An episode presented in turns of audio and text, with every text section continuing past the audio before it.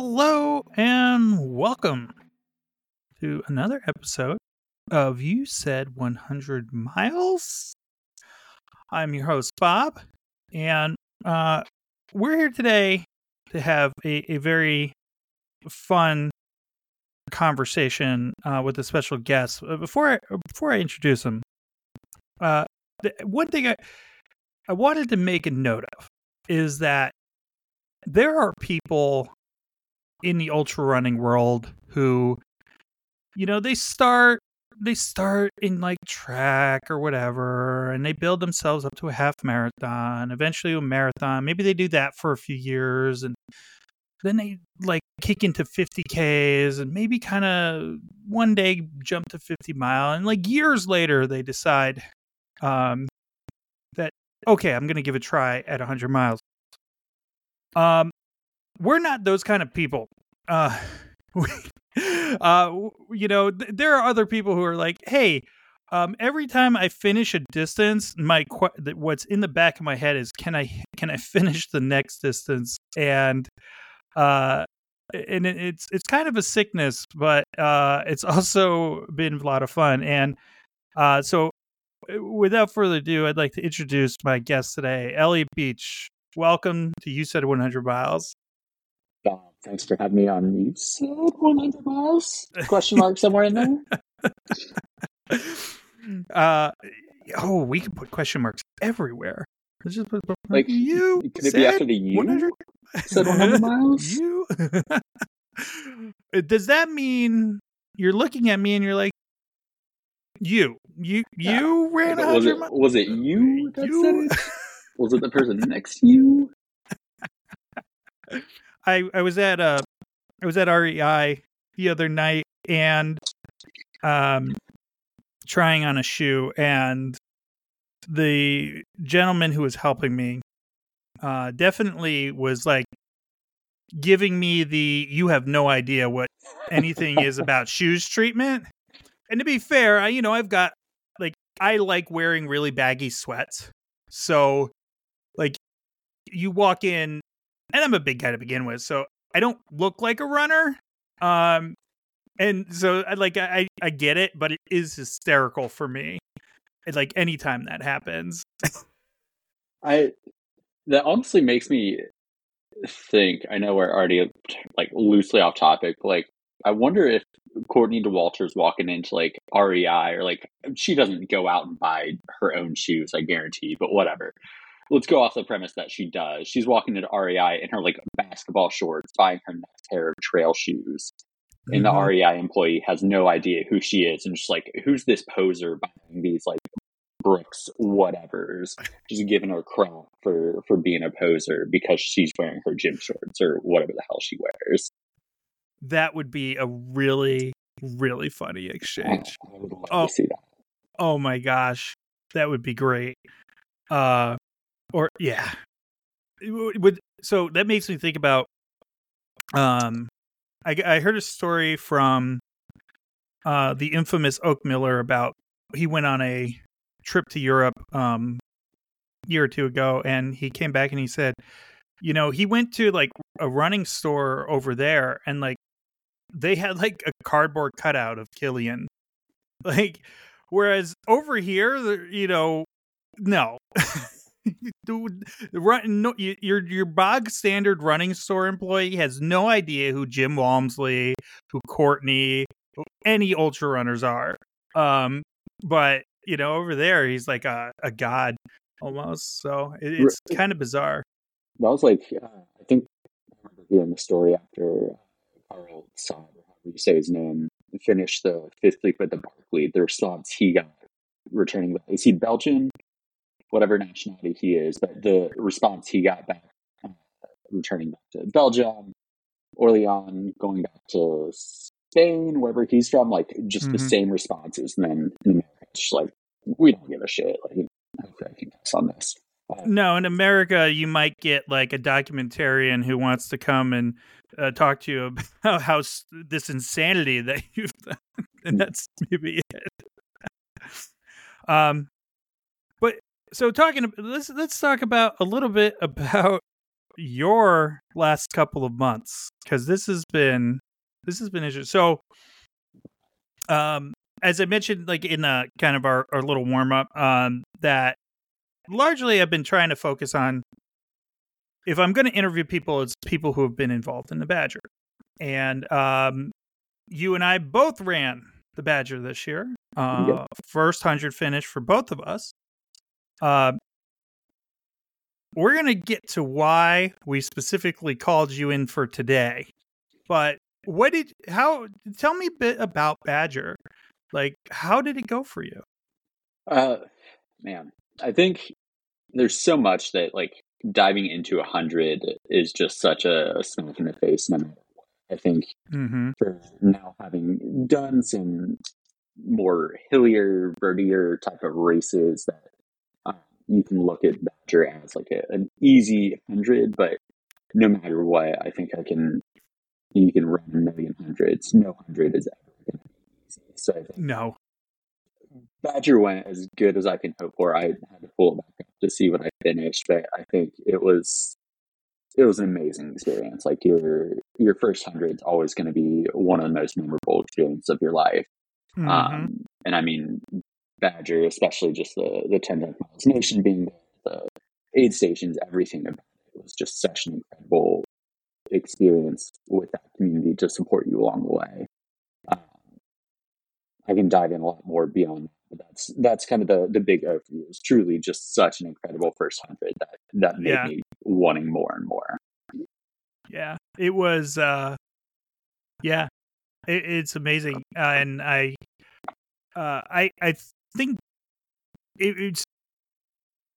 Here's the here's the question I want to because you you know, and interestingly, I went back and listened to your uh, Ten Junk Miles uh, Meet the Nation episode, earlier today just to make sure. And you know, you you had a pretty similar trajectory that I did of you started um you started jumping up in distance and you know, kind of at the height of the pandemic and then as the pandemic um kind of started fading, you got into actual races and just kept jumping jumping jumping and when when you were going into what did how do you feel about hundreds post Badger versus before Badger? Like, what was your anxiety level going into it, and did that drop now? Um, I mean, anxiety level going into it. I think I put it in the we're in the Slack channel together, but in in the chat talking to other people, like I wanted to throw up every moment as soon as I. So I live in Mississippi now, yeah. um, and did before Badger. But as soon as I landed in Chicago and then finally uh, drove into Wisconsin, is that where I stayed? I don't know. Yeah. Um, I think I stayed in Wisconsin. Uh, as soon as I got to my hotel, like that sense of like almost impending doom in dread, just like hit like a wall of bricks. Um, so it, yeah, that that was the initial feeling. Um, and I think some of that broke down again because of the not to keep harping on it. And I think I I don't want to take away from uh, Ten Junk Miles or the Badger community, but I think one of the things I love so much compared to and what drew me to trail running and ultra running versus road running is the community. And I think that was one of the things, especially at um, when I got in the packet pickup that day. I'd roll into Dot's Tavern for um, Badger for anyone that doesn't know packet pickups at this tavern in the middle of nowhere between like tucked in between some cornfields. Um, but roll up and get to meet this handful of people that I've only known through Facebook groups and through mm-hmm. like Instagram likes and Strava kudos. Um, and so there's immediately just this like almost comfort that you get. And then this year there was also a beer mile that was started uh, thanks to one of the other people uh, Chris Perry, who which I participated in using some uh, seltzer waters, which mm-hmm. arguably might have been worse. But um, roundabout, getting back to your actual question, how did I feel after in terms of hundreds? I think it finally once I crossed the finish line, I think it helped to break down that barrier it yeah. made me realize the accessibility of hundreds. Like that, it sounds even the words coming out of my mouth, I recognize that sounds so ridiculous because you still get so many people when I tell them that I, I air quotes run, uh, run hundreds, do 100 mm-hmm. mile races.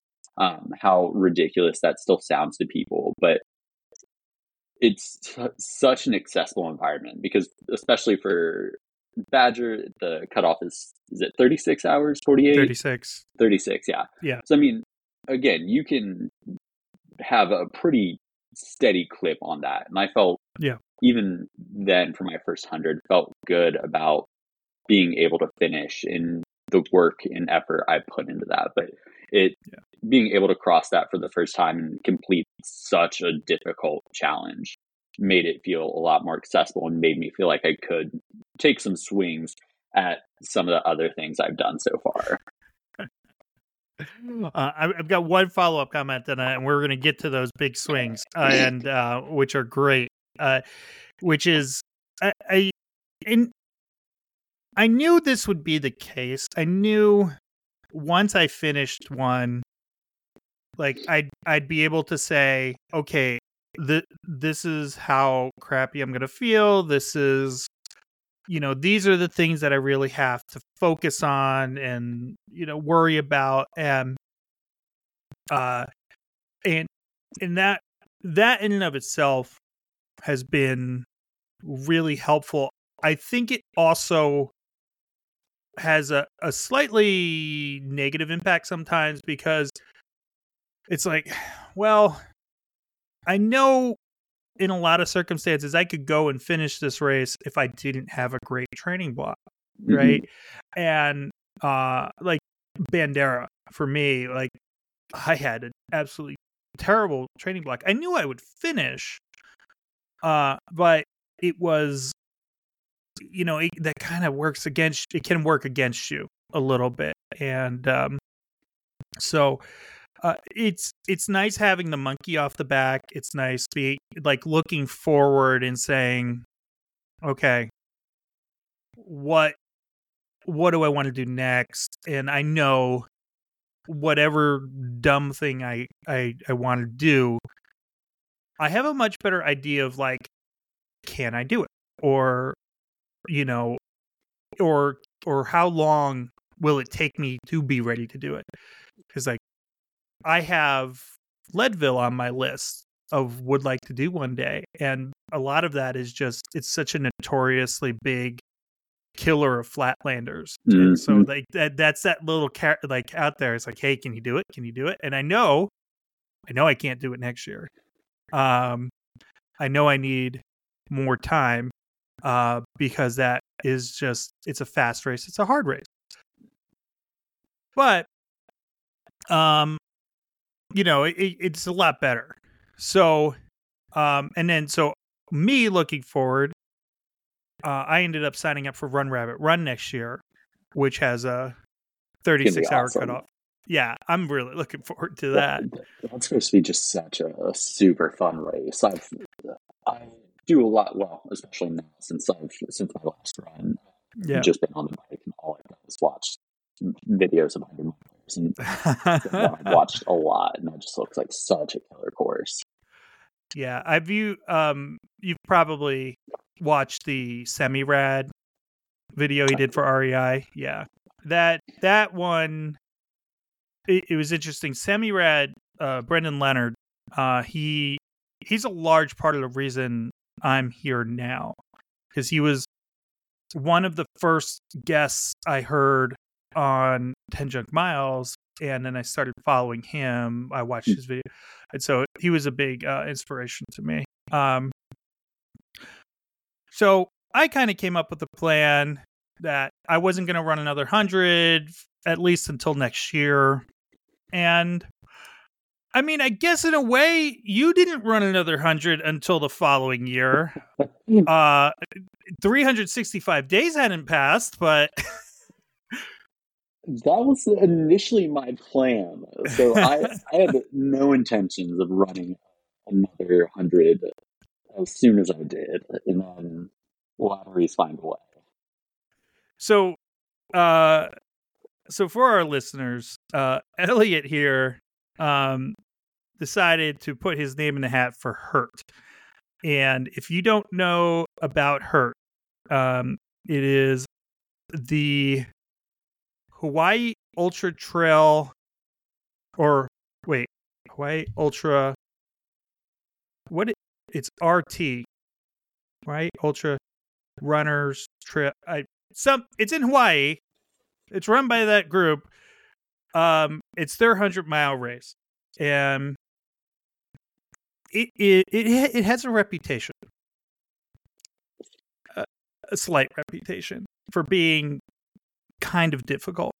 Um, and you put your name in the hat for it. What what, what was it? A well, lotteries take forever.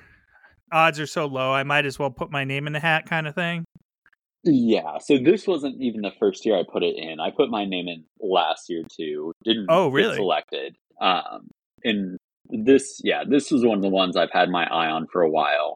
Um, 'cause, I mean, it's Hawaii. Like you, you can't turn down a Hawaii. Um, Mhm.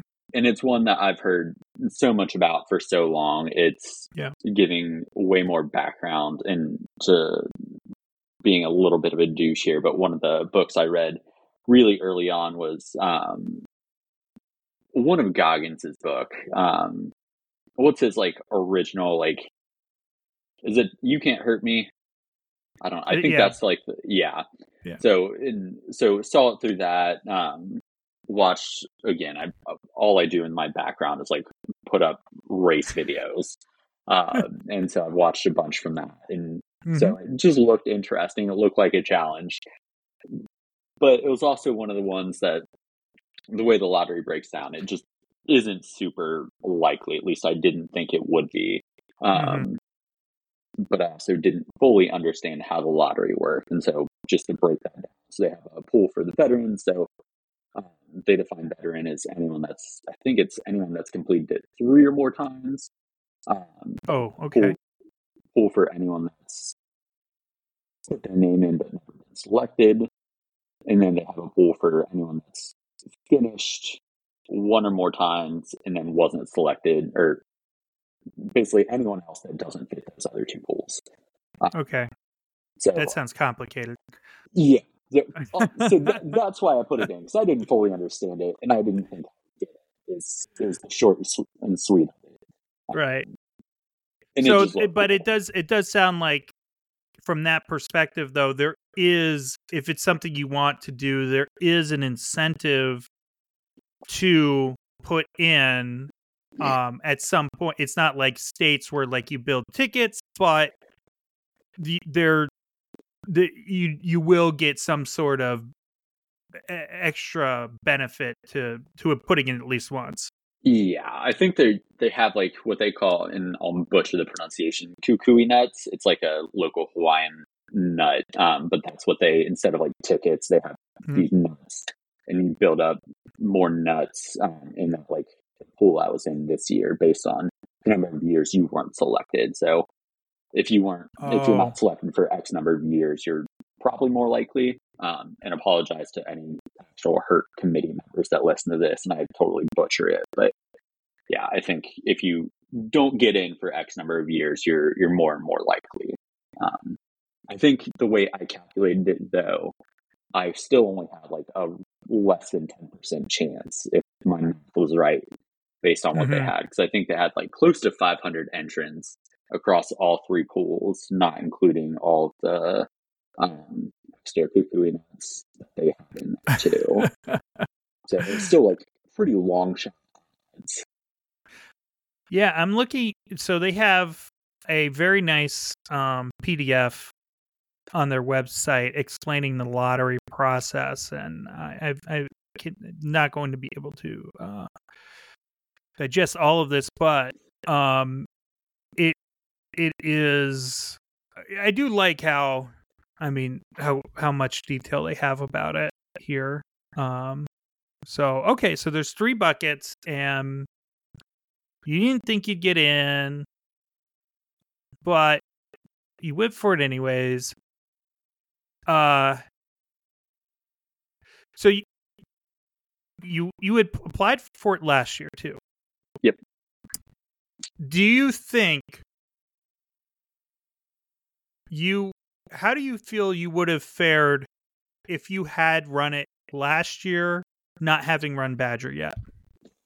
I would have. Died. I don't know if there's a better way to put it. I would have just died. Uh, there's there's no way I would have finished. Um, hurts already hard enough as it is. Like I, Mhm.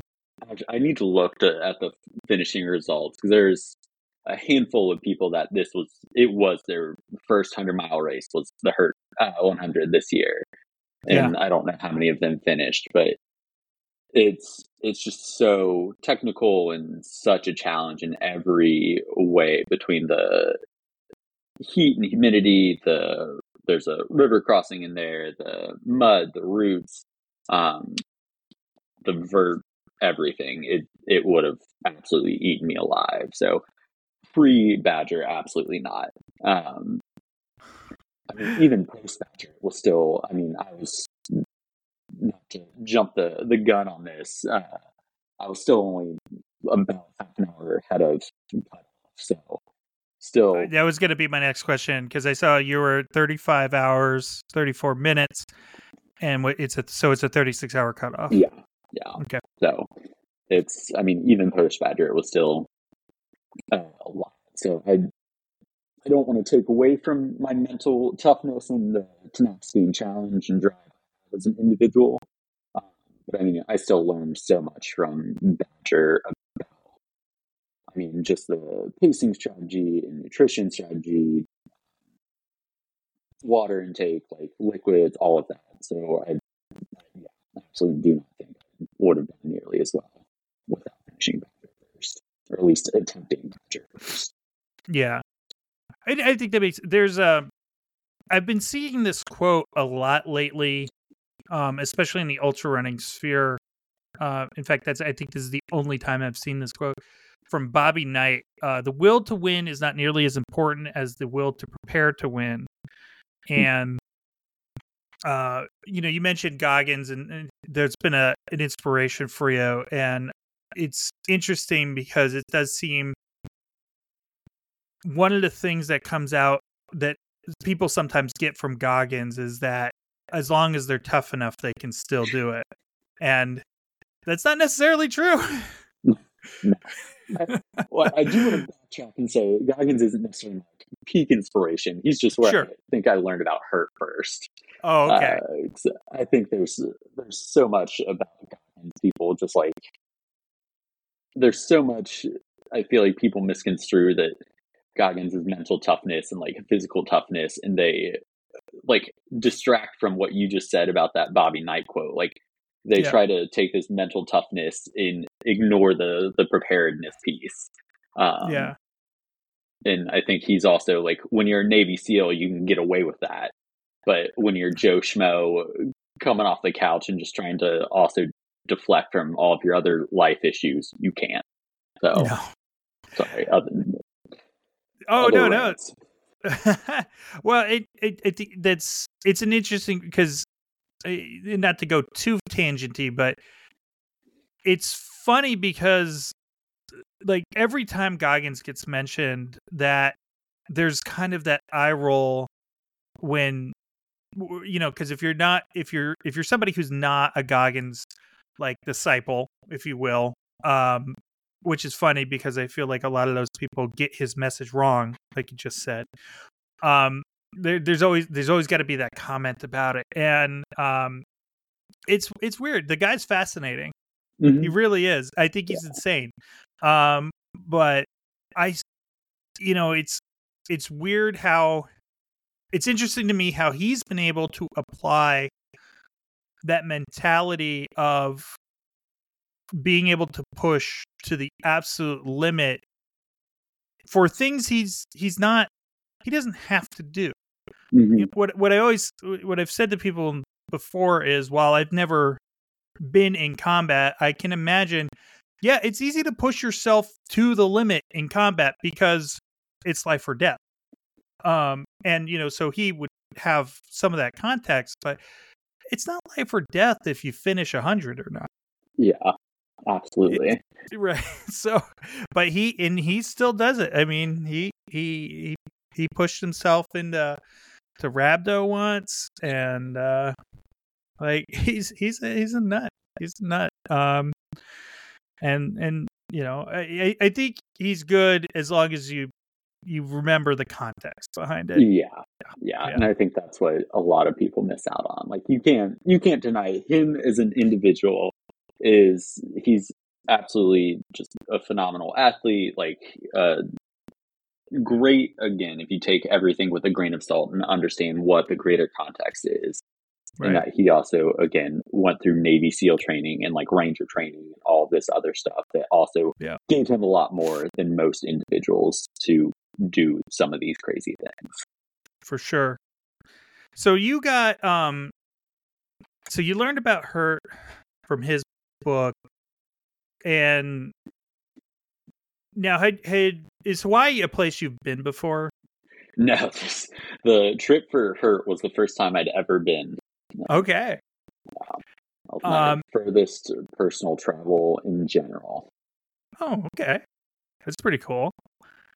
And did did you get to spend any time there, or was it just you went, you raced, you came back? Uh, a little bit. I flew in the Tuesday before, and then flew out the Monday after. So got about what is that? Tuesday, Wednesday, Thursday, Friday. About four days of sort of casual downtime, but uh, I was talking to someone else, and just there's so many, especially for this race, there's just so many pre-race jitters that I just felt uh, not a lot of energy to to go out and do and see some of those things. Yeah, I can understand that for sure. How was the atmosphere at the start line? Uh, it was, man,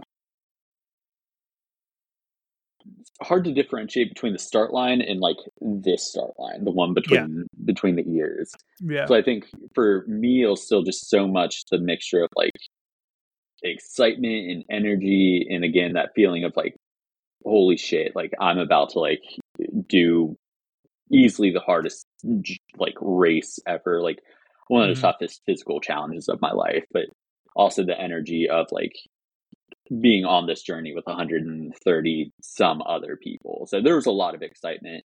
Um, the HURT race directors or race committee brought out um, a Hawaiian native to do um, what they called like a Hawaiian native ceremony where they blew a conch shell and um, kind of said some Hawaiian native saying um, to give us kind of a, a, blessing as we started off. So it's kind of a, a cool atmosphere to to kick off, which I really enjoyed. Nice. That's pretty cool.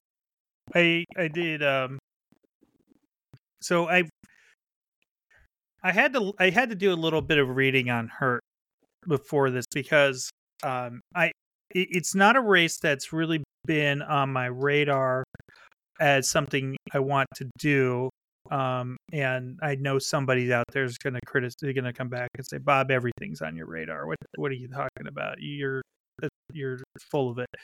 Um, but really, it really wasn't. And so, um, I knew I knew by reputation that it's a notoriously hard rate with a very high DNF rate. And, uh, you know, just looking at this year's results, um, there were 75 finishers to 57 DNFs. So that's ancient pretty close to 50 50. um, uh, on the scale there, which is pretty amazing. And here's so I'm doing just a quick quick look, and there are so we said 75 finishers, and I'm just looking at golden hour uh finishers, and if I can count this quickly, so that is so 19 people of the 75 finished in the golden hour, which is amazing. And then roughly the same amount the hour before. You know, they're they're very very few, you know, before there are only three finishers of the race who finished under 24 hours, which is incredible. And I mean, the course record's 1935. So this one of the big changes to this year. So about say just well, less than a month before the race start, um, there was a landslide. Sorry, I couldn't think of the word. Um, that impacted a pretty significant portion of the course. And so, yeah, seeing one of the emails from just after Christmas. So I think the landslide itself was pre 1225. Um, and so they were spending basically up until the end of December figuring that. And so that changed the, the course a decent bit. Okay. Um, and so typically the course doesn't have as much road as it did this year, which did okay. change it a decent bit. And I think probably increase that finisher rate. I think the math that they, if I'm remembering correctly from the banquet, finisher percentage like 57 or 67 percent. Uh, typical year, it's like sub 50, like you said. Yeah. Yeah. That was one of the big unknowns for such a long time that we were preparing for this course and then there's about a six mile section that was completely cut off. And so okay. one, there's for me, I don't know if it was a realistic concern, but a personal concern of whether or not the race was even going to happen a little bit, which obviously okay. unrealized. Um, and then two, the follow up concern of like, what the hell is this new course? Yeah.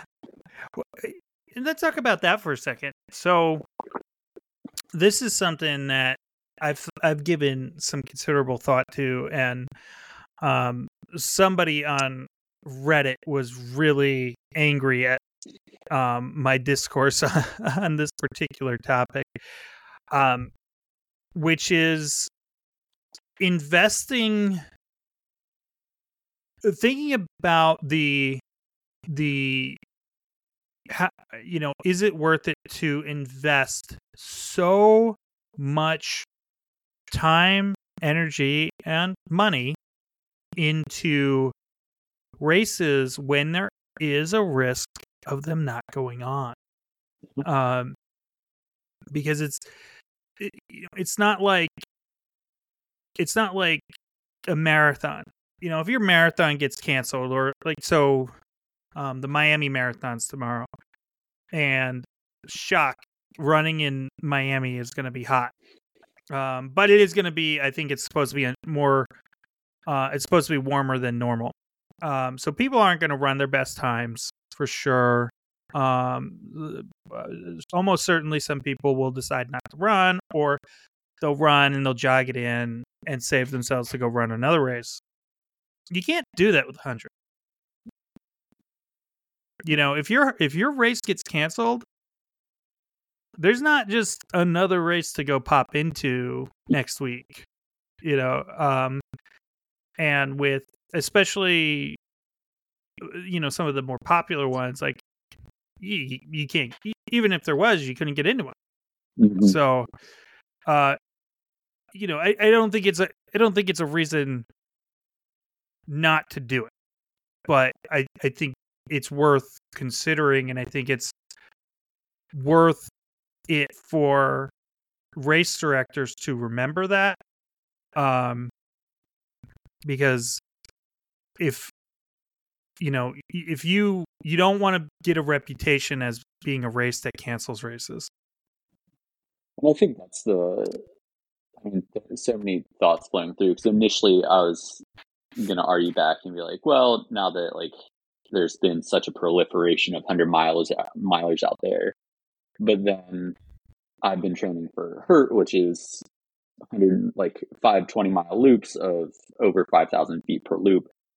I'm not finding a race similar to that anywhere in the country in a in the month of January. Realistically, no. like you're not finding one to one races. Like you might find another hundred mile race Right. close enough time frame, but you're not finding one to ones like you could for a marathon, like you're saying. So yeah, um, and I think I feel like especially for ultras, you're probably not seeing that as much. Like we're you're purposely going through crap conditions. Like if Yes. anything, race directors are purposely setting it up to be during the worst times of year to make it harder.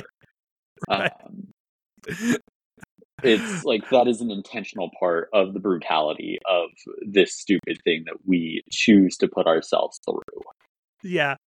Yeah, I know. It's uh it is funny. And I was I was thinking about it because there there were a couple of there were a couple of high profile cancellations last year. And um you know, the the ones I'm thinking of there one was out of the race director's control entirely um because of permit thing in the park another one was Mother Nature decided to destroy the state of Vermont, um, and totally understandable. And there was one other one that seemed a little more on shaky ground, but um, it, it, it's a lot, and it's it's it's it's tough emotionally to to set yourself up for that and then have it taken away. And so many people experienced that at the beginning of the pandemic right? Mhm. How many all the races in 2021 or 2020 that were canceled? Like I'm sure uh, uh, all ultra runners who have been doing it for any time longer than you or I had that experience, and um, you know that would be that would be harsh. But but your race went on, and uh, so every time I look at a picture of HURT, I see a lot of roots. Yeah. There's a couple. That's not just the same picture from the same spot on the course over and over. I'm seeing no. There's so to to break it down a little. There's on the the start line. You go up this immediate seven tenths of a mile hill that you immediately get at least seven hundred feet, um, and that's just a really rocky climb. Um, and that, it just sucks. It was great that you're hitting it on the first loop because it was still dark, so you just didn't know what you were looking up to. Um, so you just could ignore it really. Um, and then that is one of the rootier sections. And then there's a downward section going towards uh, the other major aid station for this year. There's usually three main aid stations. When I mentioned the landslide, that cut off um, what's one of the popular ones, the Pirates aid station. That cut that one off. Um, Okay. They were at a different location, but the other main aid station, Nu'uanu, um, is another one that has just a shit ton of roots, and that it just seems to never end. There's a area called hmm, I'm gonna butcher the name, so I'm not gonna try. There's a flat section that is just straight up roots uh, for probably a, almost a full mile, and then it's runnable, and then you go down this pretty treacherous uh, descent into the Nu'uanu aid station that gets super rooty on top of being very muddy. Um, but it felt for someone that was more athletic than I uh, and in better shape and better prepared, it felt like it still would have been reasonably runnable. Um, so especially for Ehor, who was the first place guy, man, this Mhm. year, I assume he took full advantage of, of some of that course change. But I think one of the rootier sections, definitely, if I'm remembering right from what I was preparing for, would have been Manoa, which is. Okay. Yeah. Interesting. Now I'm I'm looking at the elevation profile right now and so if I'm if I'm reading this correctly, um so you leave an aid station every time you leave an aid station you've got like a 1500 foot climb Pretty much. and then you descend into the next aid station repeat Yeah, yeah. so it was slightly different. Um, in the are you looking at the book of HURT the pdf Yes. yeah i think did that have the that may still have the yeah that still has manila so it's a little bit different but not that different Sure. but still roughly the same same profile but more or less because you climb climb climb drop go into pirates climb climb climb yeah yeah that that still reads pretty accurately for the new course as well um Okay. That's pretty. That's uh. It's interesting. It's interesting. interesting is a word to use So, so you shared on on Slack that you had a little bit of an incident around mile thirteen. So what happened Yes. there? Yeah. So uh, coming down into, like I said, they're pretty pretty gnarly descent into the Nuuanu aid station. Um, so again, only about 13 miles in, was feeling pretty good. Lap one was uh, was my fastest lap overall, but that was still still a little while. It's 20 mile loops. Um, so it's about maybe three miles from the Nuuanu aid station, um, and I was just coming down off this kind of rocky lip, uh, jumping down and roll the shit out of my left ankle, just like absolutely brutalize it. And it's I've rolled my ankles pretty consistently. I think we all have as trail runners, ultra runners. Um, Mhm. that's just it's uh, par for the course. It's what you do. You just grow strong. This wasn't one of those. This wasn't one of the ones that you just like kind of run through. So yeah, I had to to walk it in for a little while before I was able to to power through on it. But it it it did a number on me for for at least a couple of miles before I got back to the Nu'uanu aid station and then left there again. And then can yeah. if anyone is interested, you can find it on Facebook. But by mile eighty, that uh, that bad boy had blown up like nothing I've Yeah. ever seen. It was Where it was nasty. Did did you did you at any point were you concerned that that it was a bad enough uh that that it was actually an injury that you should really think about should I continue or not? Not no, not really. Um, Okay. momentarily, I guess I'll say momentarily when uh, when I got in for for the fourth loop, my crew and pacers sat me down and they called over the um, like aid station, like the medical for the aid station to help look at my um, blisters, not necessarily my ankle, but they saw my ankle because it was literally like a Pablo Picasso. Um, and they're like, "Oh, this this probably needs addressed more than your blisters." And one of them was like, "You more than likely have torn a ligament." And I was like, "Oh, okay." So, like, what does that actually mean for for me and my race? Like, well, nothing really, but like, you probably tore something. And I was like, "But I can still run." And they're like, "Honestly, I don't know how you're running on it now." And I was like, "You know, me either." But if I'm allowed to go, I'm gonna keep going. They're like, "It's on you," but sure. And so that was the only moment, and until that very moment when I thought they might pull me for it. Um, but yeah, otherwise, I literally, besides the maybe two miles that I had to like, not even two miles, probably overestimating the whatever the period of walking on it immediately after rolling.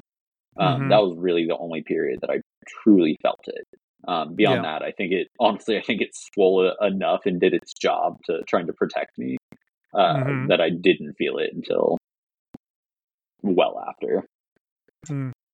There's a there is a great photo you have posted of uh, you at mile 85. Um, I believe it's at, and um, the look on your face is just uh, like I can't even describe it. It's just amazing. like, why am I here? What is going? On? There might, and- or alternatively, there's just nothing there. There's just no thoughts whatsoever. There wasn't a lot going on there. Um, this is one I'm like kind of like left and down. I'm Yeah. Yeah, yeah, there was nothing going on there. It was after one of the climbs, and I was just shoving food in my mouth. I was so like at such a stupid caloric deficit by then, and it was Mhm. just ready to be done. And my feet were just so messed up, and I was just so tired of it, and like uh, I was just over it and just ready to be done. And yeah, there there was nothing going on between the between my ears. Yeah, I can respect that. Did, so was um so do you you know, you're talking about being at too much of a caloric deficit. Do you did your nut- did you execute your nutrition the way you wanted to? And Not at all. no, no, Not okay. No, Cool. and that's the hilarious thing. So that was one of my biggest takeaways from Badger. It was like my so when I ran Badger, I my stomach just got wrecked.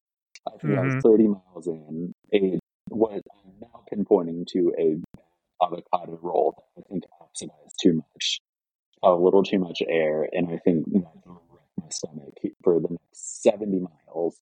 Um, Oh, and so that really made me focus on throughout my training, throughout my other races leading up to uh, HURT, made me focus on nutrition. Um, and so I had a um, little like sandwich or gallon sized bag for each loop Mhm. at each of the, the two start finish aid station, then Nu'uanu aid station that I was Yeah. supposed to pick up and eat from each time that had the exact number of calories, like sodium, protein, and carbs. So I had it down to the gram for the number of hours I planned on being out for those loops. Yeah. And by the time I finished and got the drop bags back, I still had three of those bags in the Nu'uanu drop bag still, and still had like two in the start finish one. So I was behind by a solid like 3,000 calories at least. mm-hmm. And so Yeah. it's just by the time what's the like is it the Mike Tyson saying that's like you don't have a plan until or have a plan when you get punched? I don't know. Whatever the saying is about having a plan when you get punched in the face. Um that was what I needed for HURT because I had no plan once HURT punched me in the face.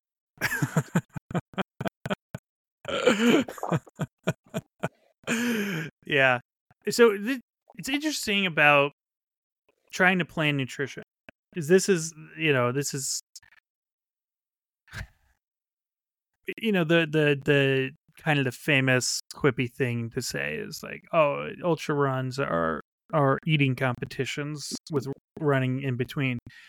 And what i have i found for myself and this became really apparent at Bandera because eh, Bandera is like the first race that i've done that i've actually flown to um you know most everything else i've done i've uh I've I've just driven to. It's been pretty close. Even uh, Tunnel Hill. I mean, it was five hour drive, but it was still drive. So I had way too much stuff. So um, Bandera, like, okay, I had to be a little bit tighter than I normally um, am.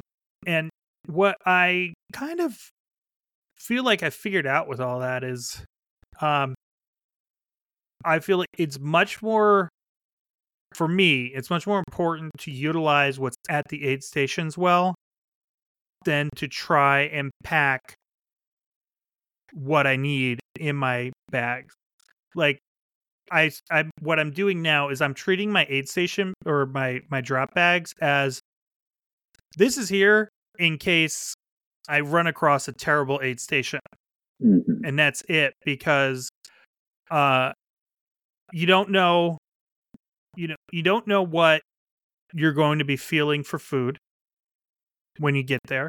You don't know if you're going to want sweet or salty or i mean in my case i always need salty but you know what what you can do. So i find like if i can just take like navigate the the aid station table better Yeah. that has that paid off a lot more for me than than messing around with drop bags. Yeah. And that's that's I think Well, I think for me it was the 50-50. I didn't take advantage enough of the the aid stations because HURT has some phenomenal. They had so much food, so many options, and I didn't take advantage enough. And on the other side, it was my feet were just so messed up. I think I was prioritizing that piece over trying Sure. to to consume anything, and I think that it just outweighed it, and I was killing too much time and got concerned about that. And yeah, and I'm also at the point of is it the Dunning Kruger or no? What is that like the scale where it's like the the more you know, the less you actually know, whatever it is. You know what I'm talking about? I'm I'm familiar with the concept. I don't. I didn't know the name. If that Let's is the see. name, Let me see if it's Dunning Kruger. Dunning Kruger is something. I know that. I've Yep. heard that. Okay. So yeah, it's Dunning Kruger. So the more ignorant you are, the more confident about your knowledge you are, and then the more knowledge you Mhm. gain, the less you, or the more you realize you know nothing, and then you start to even out.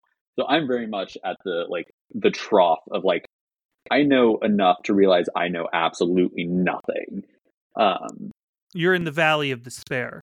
Yes, yes. And so I think HURT HURT beat me down in so many ways. And so I'm I think I'm at a point of wanting to like take a fresh look at so much stuff of of my running and I think it's fun and exciting piece, but it was uh that's very much one of them is the the nutrition is like or not even nutrition. I feel like I feel good enough about it, but like more of like the drop bags and aid stations and stuff.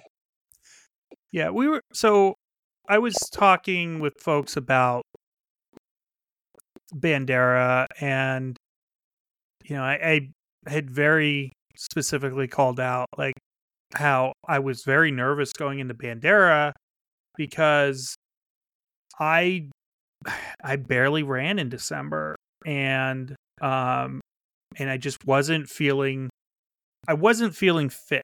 And um and somebody pointed out to me and it may have been Tom Ralph um who that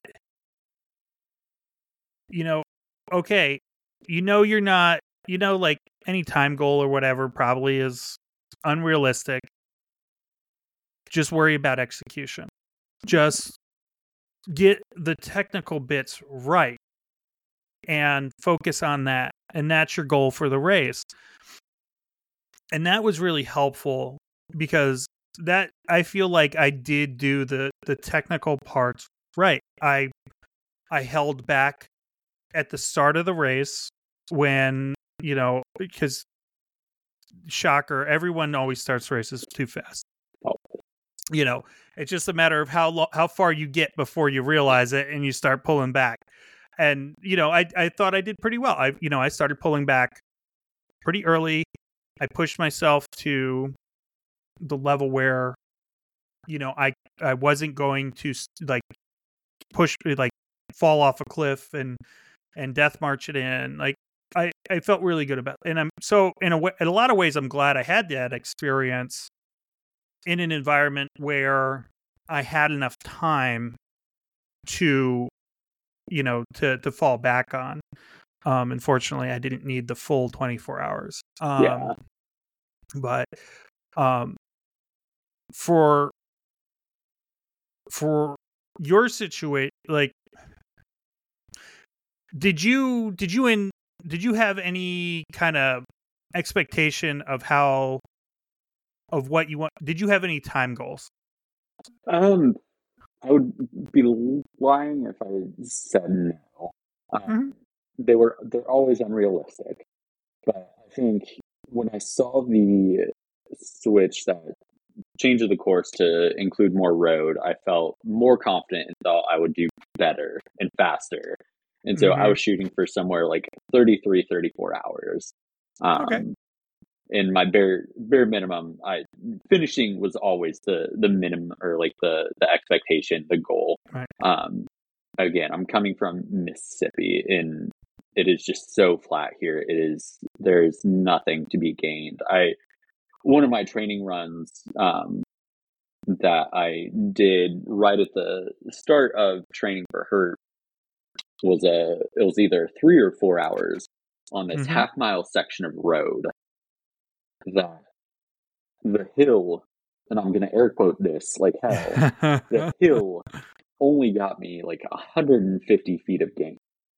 And it's hard to explain to people, especially like I, um, Oxford, where I live, doesn't have a really any ultra runners. There's one other guy really that I know. hmm And so it's hard to explain to the like road runners and especially the non runners. And they're always like, oh, Oxford's like super hilly, which yes, it has hills. It is hilly. Um, but when you try to explain that you're training for a race that has climbs of 700 feet or that you're training to like do 5,000 feet over 20 miles, um, it just doesn't quite do it. So it, the basic expectation was just to finish because I I didn't have a lot to work with locally for. Yeah. Did you? And uh, just to be clear, you have a bigger hill than I do. So No. Uh, I have my my biggest my biggest vert around is about a hundred feet. That's it. did you do any? Did you do any treadmill climbing in training? not a lot, um, a little bit, but yeah, but not not very much. Okay. Yeah. There's this uh, state park over in Alabama, three hours away from me, Mm-hmm. that I would do. It has this hill that's roughly a, a pretty sturdy climb, about a mile long. That's like 600 feet. Um, Mhm. So I would do like four, six, eight hours of just straight up repeats on that. Um, Okay. Which would give me a solid amount of vert, which was really helpful for training, but it's also three hours away. So that was a, a doozy to handle. Right. That's a, it's such a big difficulty about this kind of training is you know it, it's like trying especially for people like us who live in places where you know uh, the conditions for races that we have interest in just don't exist around us Mhm. um it, and it is tricky um it kind of kind of I, I I have two feelings about it because on one hand it's like like I was mentioning about Leadville earlier like that adds to kind of the the challenge and like the desire to to one day get to that point Mhm. but on the other hand it's like do I really do I really want to sign up for something like this knowing I'm not going to be able to train the way I would really like to and knowing that like I my only goal is going to be to finish Mhm. like that you know it's not there's not going to be any goal of like maybe I could hit this time or maybe I could hit that time. You know it's just everything I do like if I go you know I'm going to Run Rabbit Run my goal finish. If I were to go to like Bighorn or you know, any uh, god forbid I get in the Hardrock at some point. Like it's always just finished and and and so that's kind of a there's a little bit of a mental game that I'm having with thinking about ultra racing and um I'm not sure where I'm going to land on that. Uh, I think the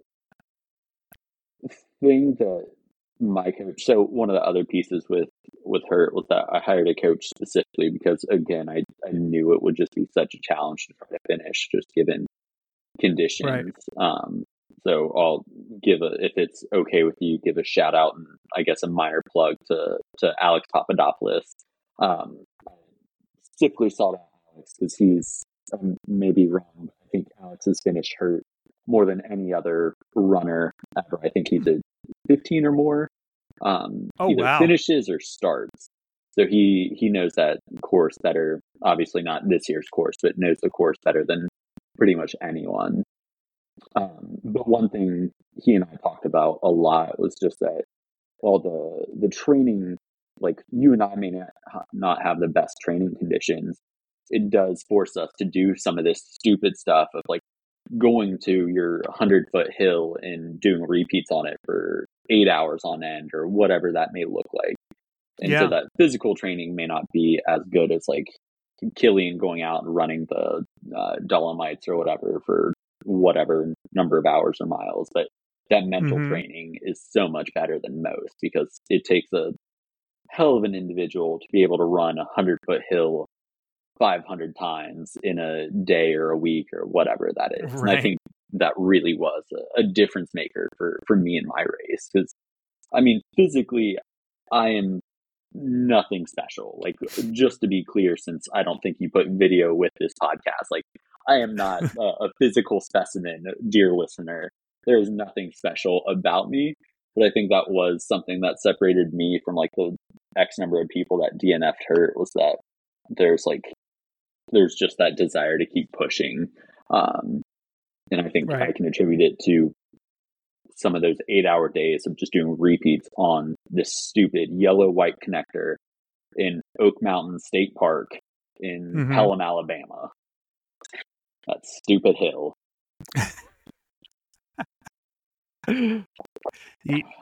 oh yeah, up and down. Uh, yeah, that, that's a couple times. A couple times. I I've uh I this year um we we got a treadmill and so I definitely have um I definitely have a uh a lot of plan to do um tread climbing. And fortunately my treadmill also goes down 6% so that I'm really excited for to be able to do some down you know extended down training. Um but it, it still got to get out and do the do those hill repeats too. You know i know that for sure. Um so the you know when it when i looked at your your photos from HURT one one of the things that i i, I noticed and i thought was really interesting you look way too fresh at that finish line holding your buckle. Like this photo here, like wh- no, come on. Did you shower first? well, I essentially walked it in at that point. Like it's my, I have my, uh, I was breaking down my, um, oh god, I should see what's on the front of this. I'm flashing that on camera. Um, I broke down my loop. So my first loop I went out way too high, as you as you do, uh, yep. which you didn't, like you said at Bandera, but I did. Um, I hit a 527, which was easily 20 minutes faster than anticipated. Then hit a 625 next loop, and then my three following loops were all around 750. And so mm. just slowed down so much after that. Um, yeah. But especially the final descent is just such a, a technical descent down. Um, but I think by the time I finally got close enough and could see the finish line, I just had such a reinvigoration, like physically, mentally. Like by the time I could see it, I was bawling my eyes out. There was just so so much excitement to finally be done and to cross that line and to get my buckle and everything. So, I mean, it was just I don't know truly look fresh or not. Uh, I finally actually felt good crossing that finish line, just being done, which nice. maybe showed. Yeah, well, and it was very cool. There, they did have a live stream of uh, the uh, the finish line, and so uh, a lot of us did get to see that um, in pretty real time. So uh, that was that was really cool. I, I do like that. Um, it is cool to see that when races have it available to them. Mm-hmm. Um, so it's a uh, that was neat, especially because you're you know I was thinking about it and I'm like because I literally it was literally the same weekend as Bandera, so I was um I was finishing and then we were in the middle of Texas where there's no cell phone signal and I was like, oh, I probably won't find it. And I was like, wait, wait, wait, wait, wait. No, no, no. He's in Hawaii. I've got hours. It'll be fine. I'll be back to civilization in time. So, um, that was cool to follow along and and be able to to see the finish there for you. Um, how are you? What? Where's your head at now? Um, what's next? Are, are you you want? Do you ever want to do HURT again? Uh, yes. I think I don't know when next HURT will be in my book. Um, this one, again, it, it took a lot.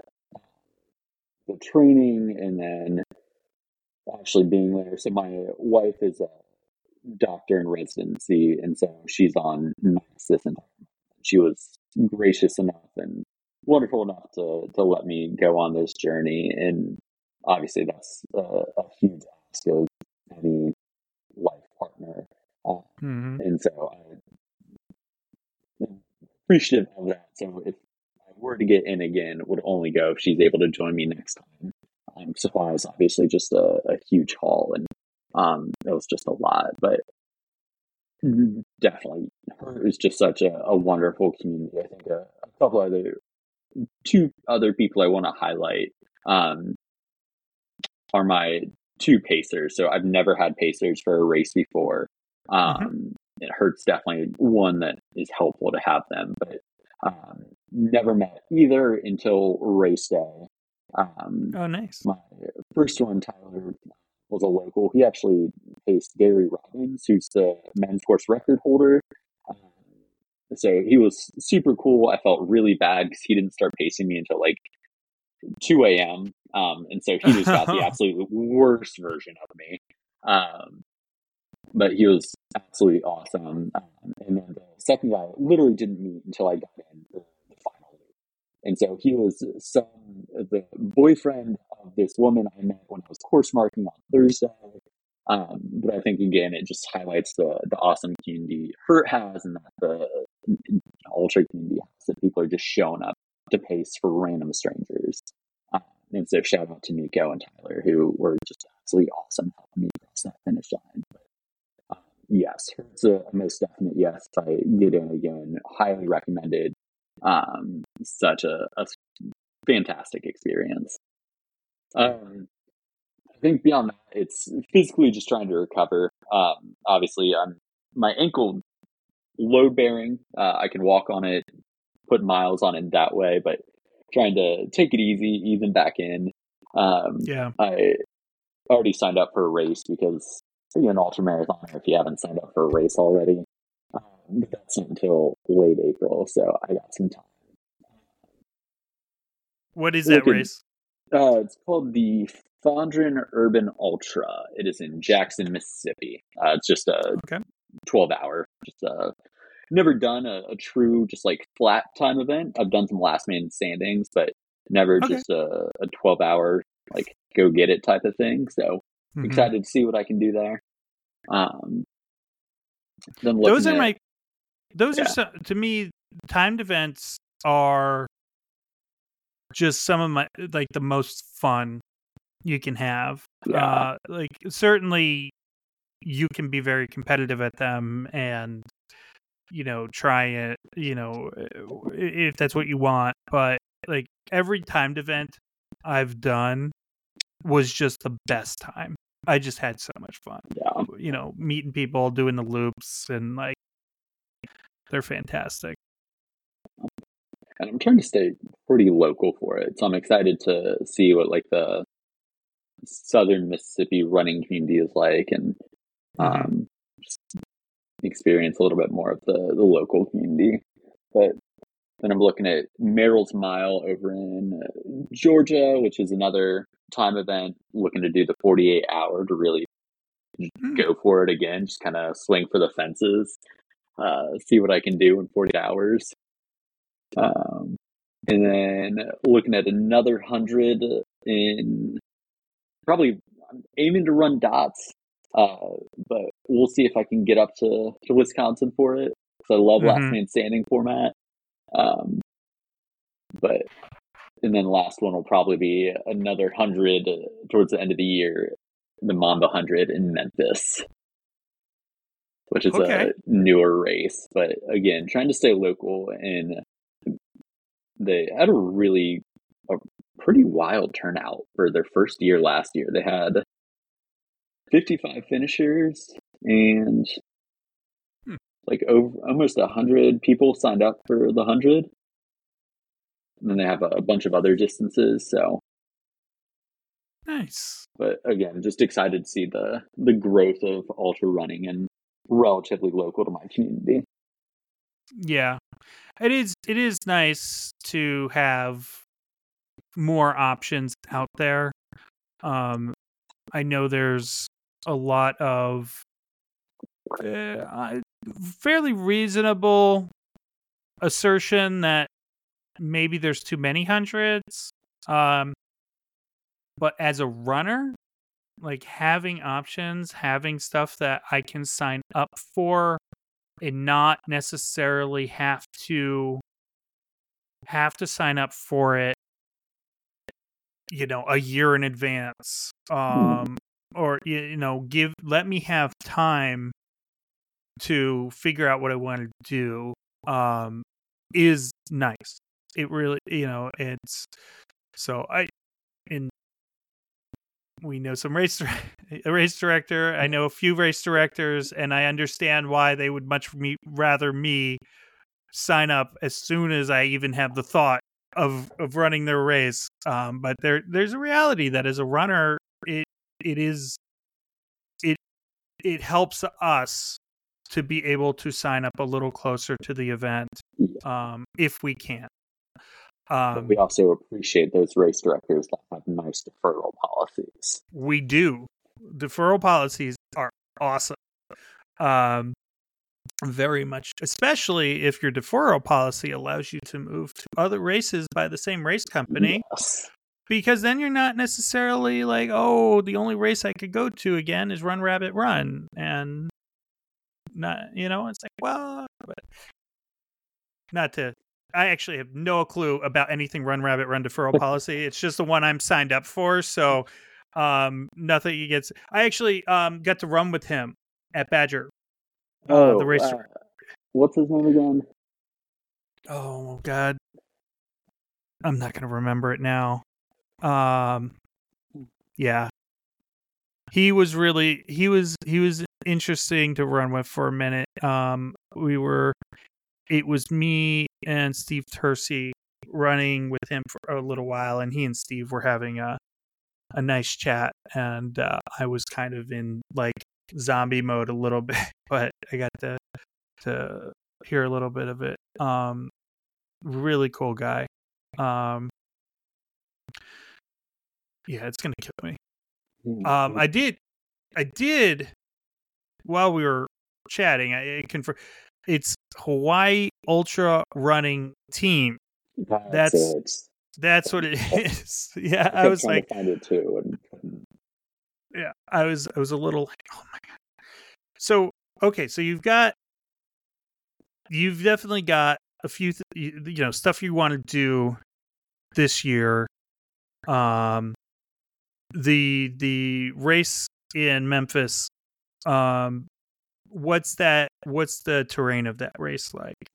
Um, it's a tra- I think mostly trail, but pretty like flat, like relatively easy trail. I think I'm not looking to do anything to hurt task, anything super verty, super. I wouldn't mind necessarily technical, but not looking to do anything super verty again for at least the rest of this year. Um, Okay. The training alone was just so much, and I think was uh, just a little challenging for for family time and just finding time with my my wife, and so um, again, combined with going away to Hawaii by myself was was a lot of tasks of one person. So Right. trying to be more mindful of that while still letting myself run a hundred miles somewhere. So um, trying to keep it local, but um, that combined with a, hopefully a training cycle that I, I feel confident in that I can do here in Mississippi. Um, right. Is Yeah. so I also looked into Nice. one hour versus four hours is still an easier argument to stay local. It's oh wow. It's only four hours for you to tunnel. Yeah, Hill? it's weirdly close. That's wow. great. You you might be closer to Tunnel Hill than I am.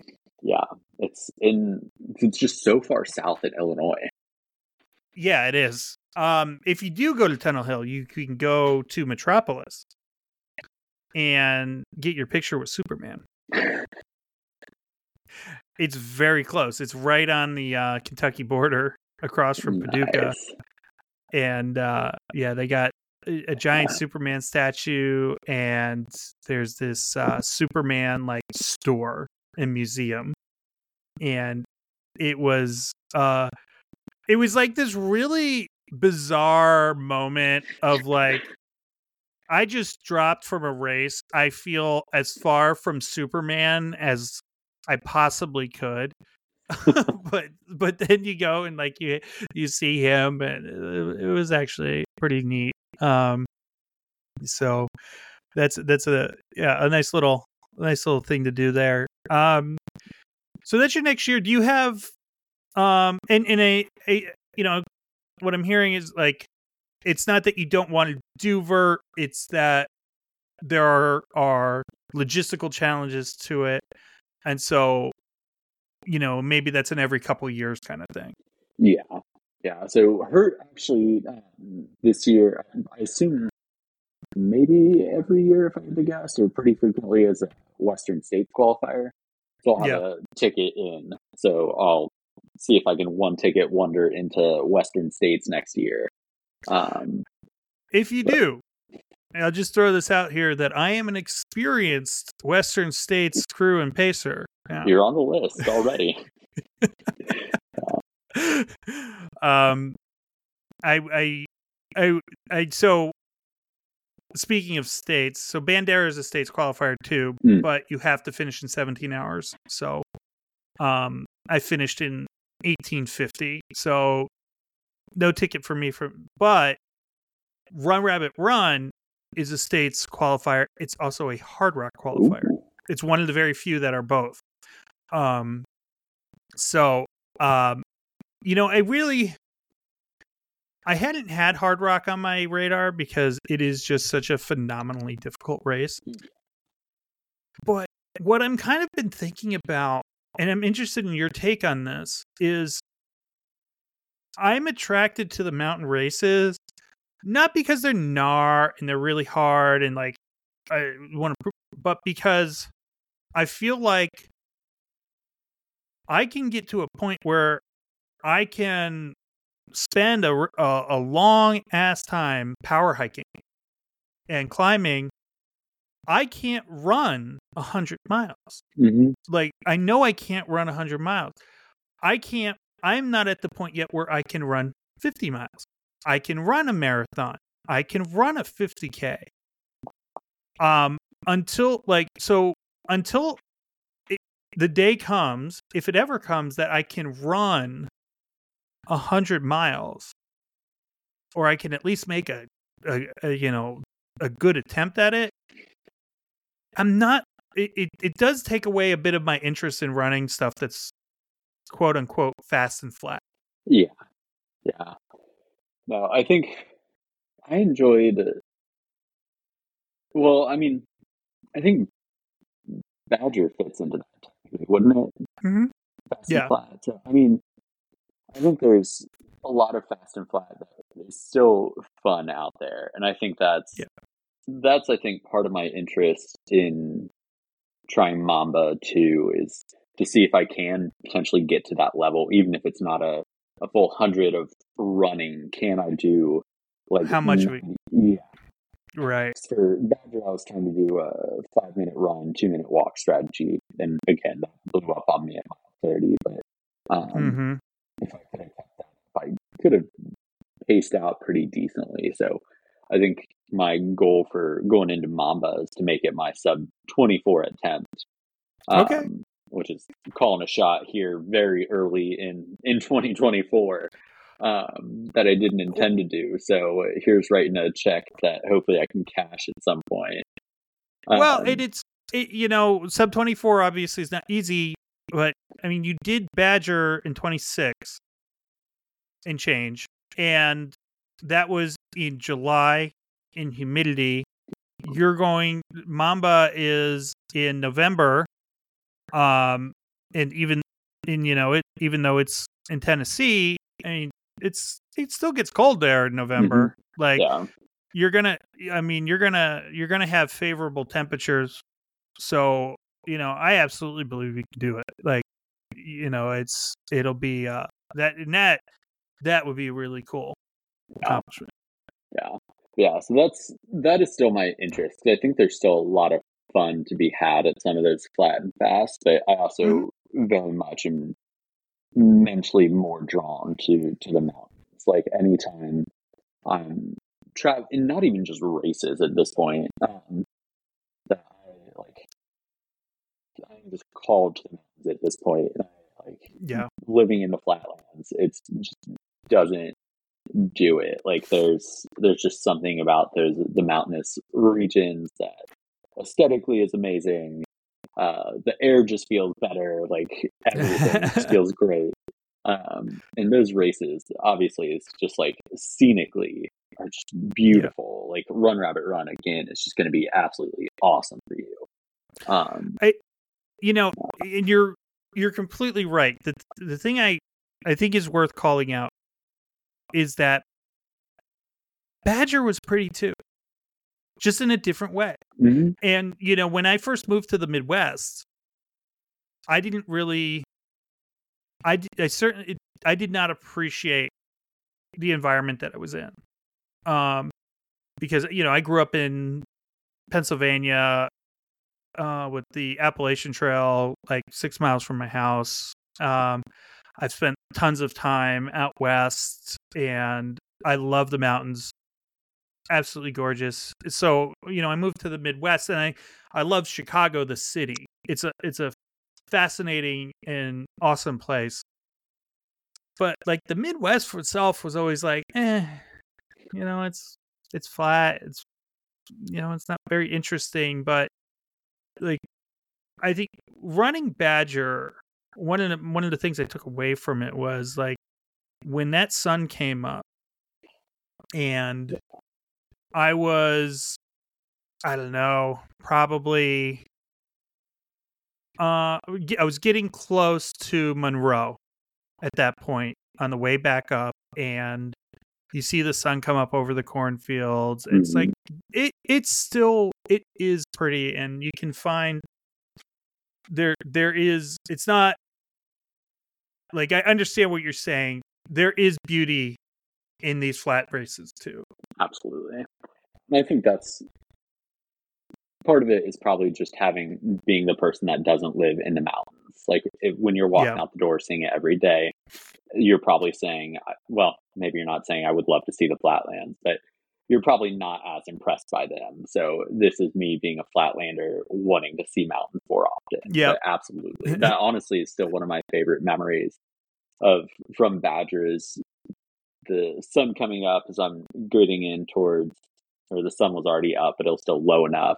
And Yeah. dew was still on the the grass and everything, and there were some like sand cranes or whatever the hell those birds were um, out in one of the fields, and it was just like just such a, a peaceful, quiet part of the morning. So I was somehow all by myself in that section, and it was just absolutely awesome. And I think as, as Scotty says, the the race director for Badger, it's like it's not how does he always phrase it? It's not like it's not beautiful, it's not gorgeous, but it's just nice.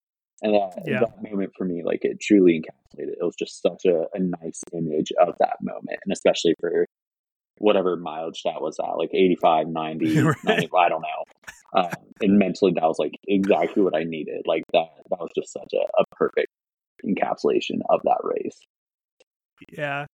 I I will uh did uh I had so you you mentioned you didn't have pacers until HURT, so you didn't have a pacer at Badger. Um I did I did have a pacer at Badger and uh this is just my favorite thing is after we turned around in Orangeville, started heading back north, I got the sleepies super super bad and um that would it, it, for for people listening, this is one of those things where like people always say when they're talking about oh, I learned so much at the race. But then they rarely ever like detail what they learned. Here's what I learned at Badger and I applied it at Bandera. Caffeine. Have caffeine. Yes. like, get it early, get it often. Don't wait till you need it because it's too late. Um, yes. But yeah, I got the sleepy so bad, and he um he was at one point he was holding my arm and I was asleep. I was still running and I was asleep and he was holding my arm just to make sure I didn't go off course. And and I yeah, Paul, I don't I don't remember like there there was so much I didn't remember. There was a there were two dirt naps. I had a dirt nap um shortly after Orangeville and then I needed a second one in Monroe. I got to Monroe. I could see my brother who was crewing me and my pacer's girlfriend, uh, Lindsay. They were they had set up a spot for me to go and and I crossed the timing mat at Monroe and I fell over and just slept there for a few minutes. um yeah, so yeah, that's that's learning. That that's what you're. These are the kind of things you learn. You need I, caffeine. Well, you know what? Maybe between our two experiences, maybe there's just something about that trail that makes you extra sleepy. Because be. I hit the sleepies right around the same points, and mm-hmm. at no point was I that tired. Like I don't know how, and I ran yeah. an extra ran an extra nine hours at HURT, and again, may have been some extra caffeine, but yeah, they're it, it, a huge wallet versus HURT. Yeah, still don't fully know why. I was at, you know, uh, I w- I got to I did Bandera in uh, just under 19 hours, and so I was crossing the the finish line at like one in the morning, about I think it was, and so by that point at Badger, I was starting to struggle, and at Bandera, I was fine. I, you know, I didn't. So I wonder if part of it is one. I did take a lot more caffeine, but I wonder, you know, if part of it is just mentally, like you're expecting to get the sleepies, mm-hmm. or that it might be a problem, and so you're kind of counteracting it. But I don't know. But um, this you know this is co- going from from Badger to HURT uh that that's that is a pretty uh that is a pretty awesome accomplishment sir. Thank you. Yeah it's it was fun to outside of the people that went from that it was their first HURT i feel like it's a, a pretty solid jump because what does Badger have? 3000 feet of gain. Maybe. If that. yeah. So it was it was a pretty decent jump to to make. Uh, so I still feel pretty good. Um, oh, backtracking. So I wanted to make sure to bring this back up. Uh, oh, okay. We talk about how in the U.S. there's just no no real recognition um, for ultra running for the sport. Mm-hmm. And this was really emphasized for me for this race, especially. And so I, I was coming into HURT thinking that, that, again, it's you're in Hawaii, so I assumed that at least on in the race in Honolulu on the island of Oahu, if I'm getting all of that right. Um, okay. And so I assumed at least in in Honolulu and the Waikiki area where I was staying, where the race was being held, that like people, like the people I was staying, or like the hotel staff, like the people I was interacting with would recognize HURT, like would understand what HURT was. So I, my pacer very nicely dropped me off at my hotel with my car with all my stuff. Um, and I'm walking around as you do after you run 100 miles. looking like all bloody, muddy, whatever. Um, and so I check in, like the hotel staff's just give me weird eyes, like, uh, like not really asking any questions, but just like, who is this man? Like, what, what the hell did he just get in like a bar fight? Um, and so they, for how much stuff I had, they had me uh, take a bellman like to bring it up with me. He's like, so what? Like, what do you just do? And I had like, HURT gives you like a nice fleece jacket. Like I had a HURT hat on. Like I was repping everything. Um, right. So I just ran the HURT 100. And I was like, oh, I just ran ran the race. Um, he was like, okay, cool. What what race? And I was like, oh, the the HURT 100. And he was like, okay, what's that? And I was like, like you you don't automatically know and it just really reminded me like people don't frankly give a shit about ultra running like we do no. this purely for us like yes. It, again like none of what we do in in the best way possible none of what we do actually matters like it is just a great reinforcer that like at any point you can be on that course and if you're not having fun i'm not telling you to quit but you should be out there doing this. And if you don't have a good reason to, like, you got to reassess this because this yep. should be fun for you. Um, like, unless you're a sponsored athlete, like, unless you're Courtney or Jim or Kilian, like, what are you doing this for? Like, no one's yeah. got a gun to your head. No one's like holding your family or children hostage. If anything, you're you're taking away time from them to do this. So, uh, sorry, that was a, a, long rant and weird anecdote, but wanted to bring that back because it was just kind of a, a weird yeah. situation that really has just stuck with me. I, I've I've had similar things happen because you know if you run a marathon, you know people are aware of marathons yeah. and you know uh, especially if you run a big city one and you know everyone knows it and um and and people will be like, "Oh my god, you ran a marathon? That's awesome. Good for you know." And you know, one, the general public doesn't know how long a marathon actually is, which has always fascinated me. Uh, but people hear 100 miles and unless you're like having an engaged conversation with them like i think it's just so out of the realm of possibility for so many people that they can't compute it. Yeah. Like they're like, you did what? Okay, cool. And, you know, and, and, and that's where it, it begins and ends for them. And, um, it's, it, it's interesting. And, you know, the, talking about the cultural differences and I, I do feel like to a certain degree that for a lot of people in the United States, like the idea of doing really long endurance events is just fanciful.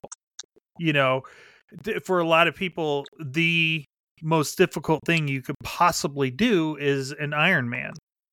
And I mean, no there's stuff well beyond that. And it's just it's just so it's weird. And um you're right. You like i tell people all the time like you have to want to do this. Like because it, it's not always going to be fun. It's not uh, and i think that's like the, kind of like the one thing i would always tweak on that phrase a little bit is it, it's not always going to be if it's not the I wouldn't say quit if you're not having fun drop but I would say if you're not having the experience that you wanted to have yeah. that is like don't kill like there's there's no there's no glory in continuing on um if it doesn't serve your goals um and what you want. You know, like, so I was fully ready. Like I'm very not a death before DNF type of person. Like I'm fully ready for like if I know that if I truly felt that like when I twist my ankle, like I was gonna do harm that would stop me from ever running again or would like causing right. me to spend ridiculous money in a really crappy healthcare system, then I would have dropped. Like I have no problem saying it would have taken a lot because of how much I put into this race. That um, that is not my mentality, but like I knew I was going to suffer. That like I mentally knew that was the experience I was ready for. That was what I prepared for. Right. Frankly, that was like what I signed up for this race for. Like again, isn't built as like this this like rainbows and unicorns type of race. Like it is meant as a good community, not necessarily meant as an easy test. Right. Um, and so yeah, I, I like your caveat. Like if it's not the experience you want, um, it doesn't have to be fun because that may not be the experience you were looking for, but it should be at least the experience you're looking for. I like that. Um, I think uh, one one last thing I'd like to bring up, um, and we could we could start wrapping down, is uh, that Badger is actually the second time that you and I have gone head to head in a race. Hmm. You beat me both times, but it is the second time. Care to take a guess the first time? Um, without pulling it up. Um, what else would you have? You would have had to come down like this direction. Were you at Sylamore? Nope. You're gonna kick yourself when I tell you. That's the only one I would. Uh, were you at that random nine hour like overnight race? No. Nope. Okay, and I got nothing. 2021 Chicago Marathon. Ah, what? that should have been my first guess. um, which was my first marathon. Um, Same. Yep. And uh, I I went into that race with such wildly dumb expectations of what I could do. Same. Oh my goodness. Um what what a I I ended up coming in 458.58. I was so happy to be under 5 hours. Um but uh uh yeah, no, it just that day was just so bad. Was, uh, yeah, that I had similar high hopes and spoiled expectations, and was I think that was going back to Dunning Kruger. I think that was the the peak of my road running Dunning Kruger yeah. of thinking I know everything and not knowing absolutely nothing.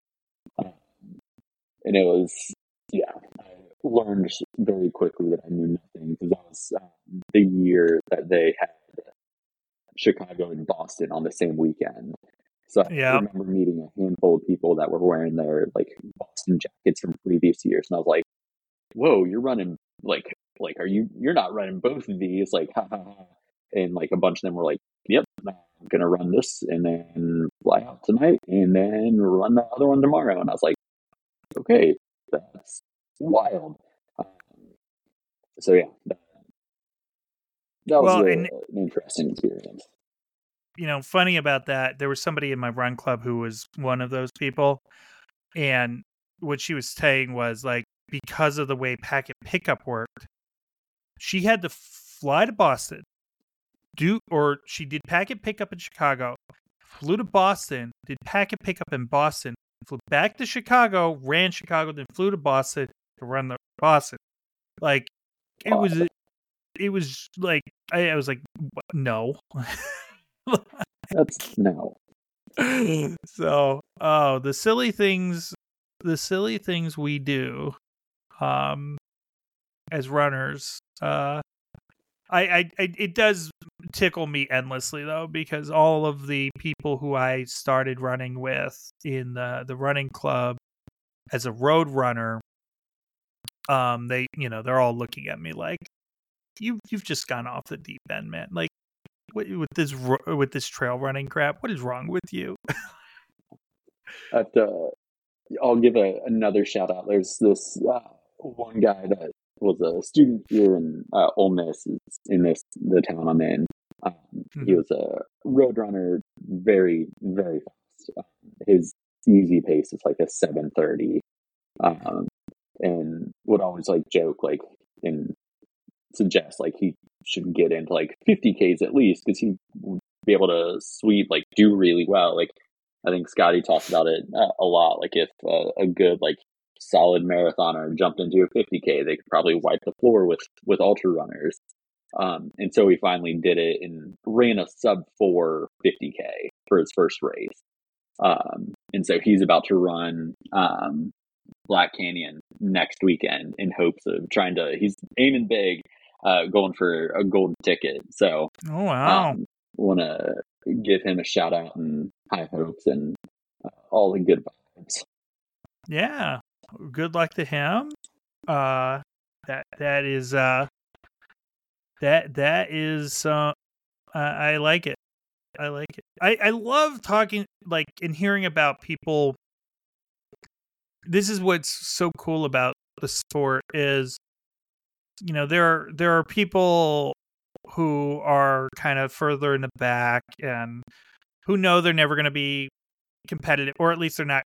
They know they're not competitive now. Um, they're competitive. Maybe they're competitive with themselves, but um, you know, but they they they understand. And then there are the people who are legitimately competitive, and their mindset is just so wild um to to get behind because uh, just mm. as runners you know how how many people really are competitive it, it's it's a pretty small group of people especially now that so many so much is it, it's an international stage mm-hmm.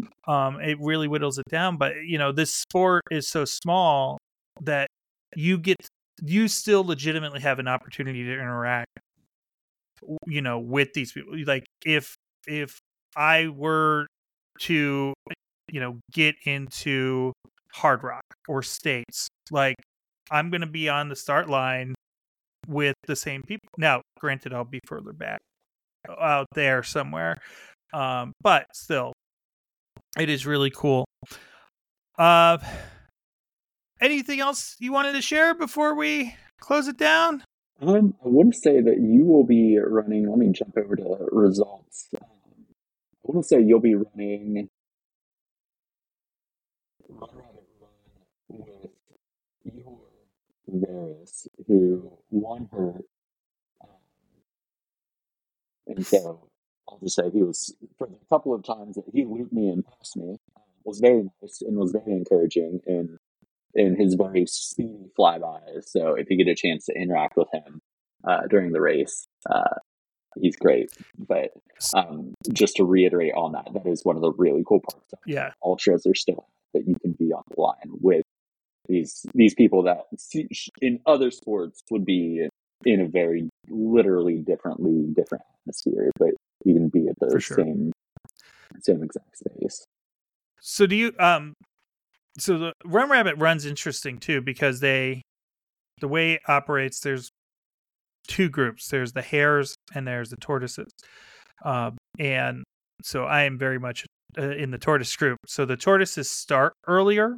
Hmm. Um and tortoises can have uh can have pacers and crew and um hares can't um and they start later so once the hares kick off like all of the hares will pass you um at, during the race and um it's kind of it, it's an interesting it's an interesting way to go about it for sure um and uh, uh, I'm I'm I'm looking forward to seeing how that. But I I noticed that too that uh, Ihor um, uh, will be there, so that that's that's pretty cool. That's pretty cool. So uh, sorry, I just pulled up the elevation profile for Run Rabbit Run. That is uh. Oh yeah. Oh well, and it's the, what's what's what's fun about that is um there are Run Rabbit Run, Ultra Running Magazine, various Stravas, all have very wildly different um estimates of vert for this Yeah. race. It's like it ranges from sixteen thousand to twenty two thousand feet, depending on where you look. And uh, but what it comes down to is there are three 3,500 foot climbs, and then there's another, you know, significant climb in between um, the second and third big climbs.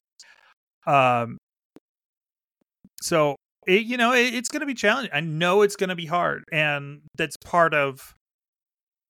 I'm excited to have to take on a challenge that I know, like I can't, s- like I can't sleep on the training. Like I'm going, Yeah.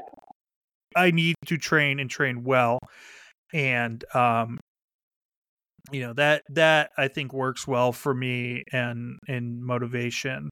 Um, because when I when I have a race where I know I can show up and finish if thing you know if things hadn't gone very well, you know, just kind of a middling thing.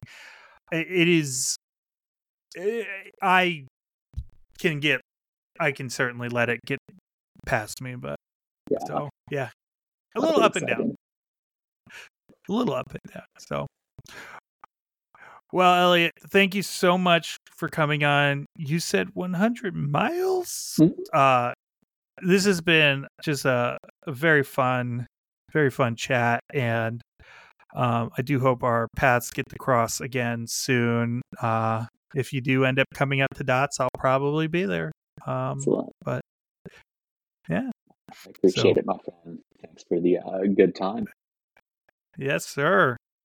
So, uh, thank you to uh, everyone listening. Um, you know, definitely uh, keep an eye on Elliott here. He's going to um, he's going to do some silly, silly stuff in the future. I just know it.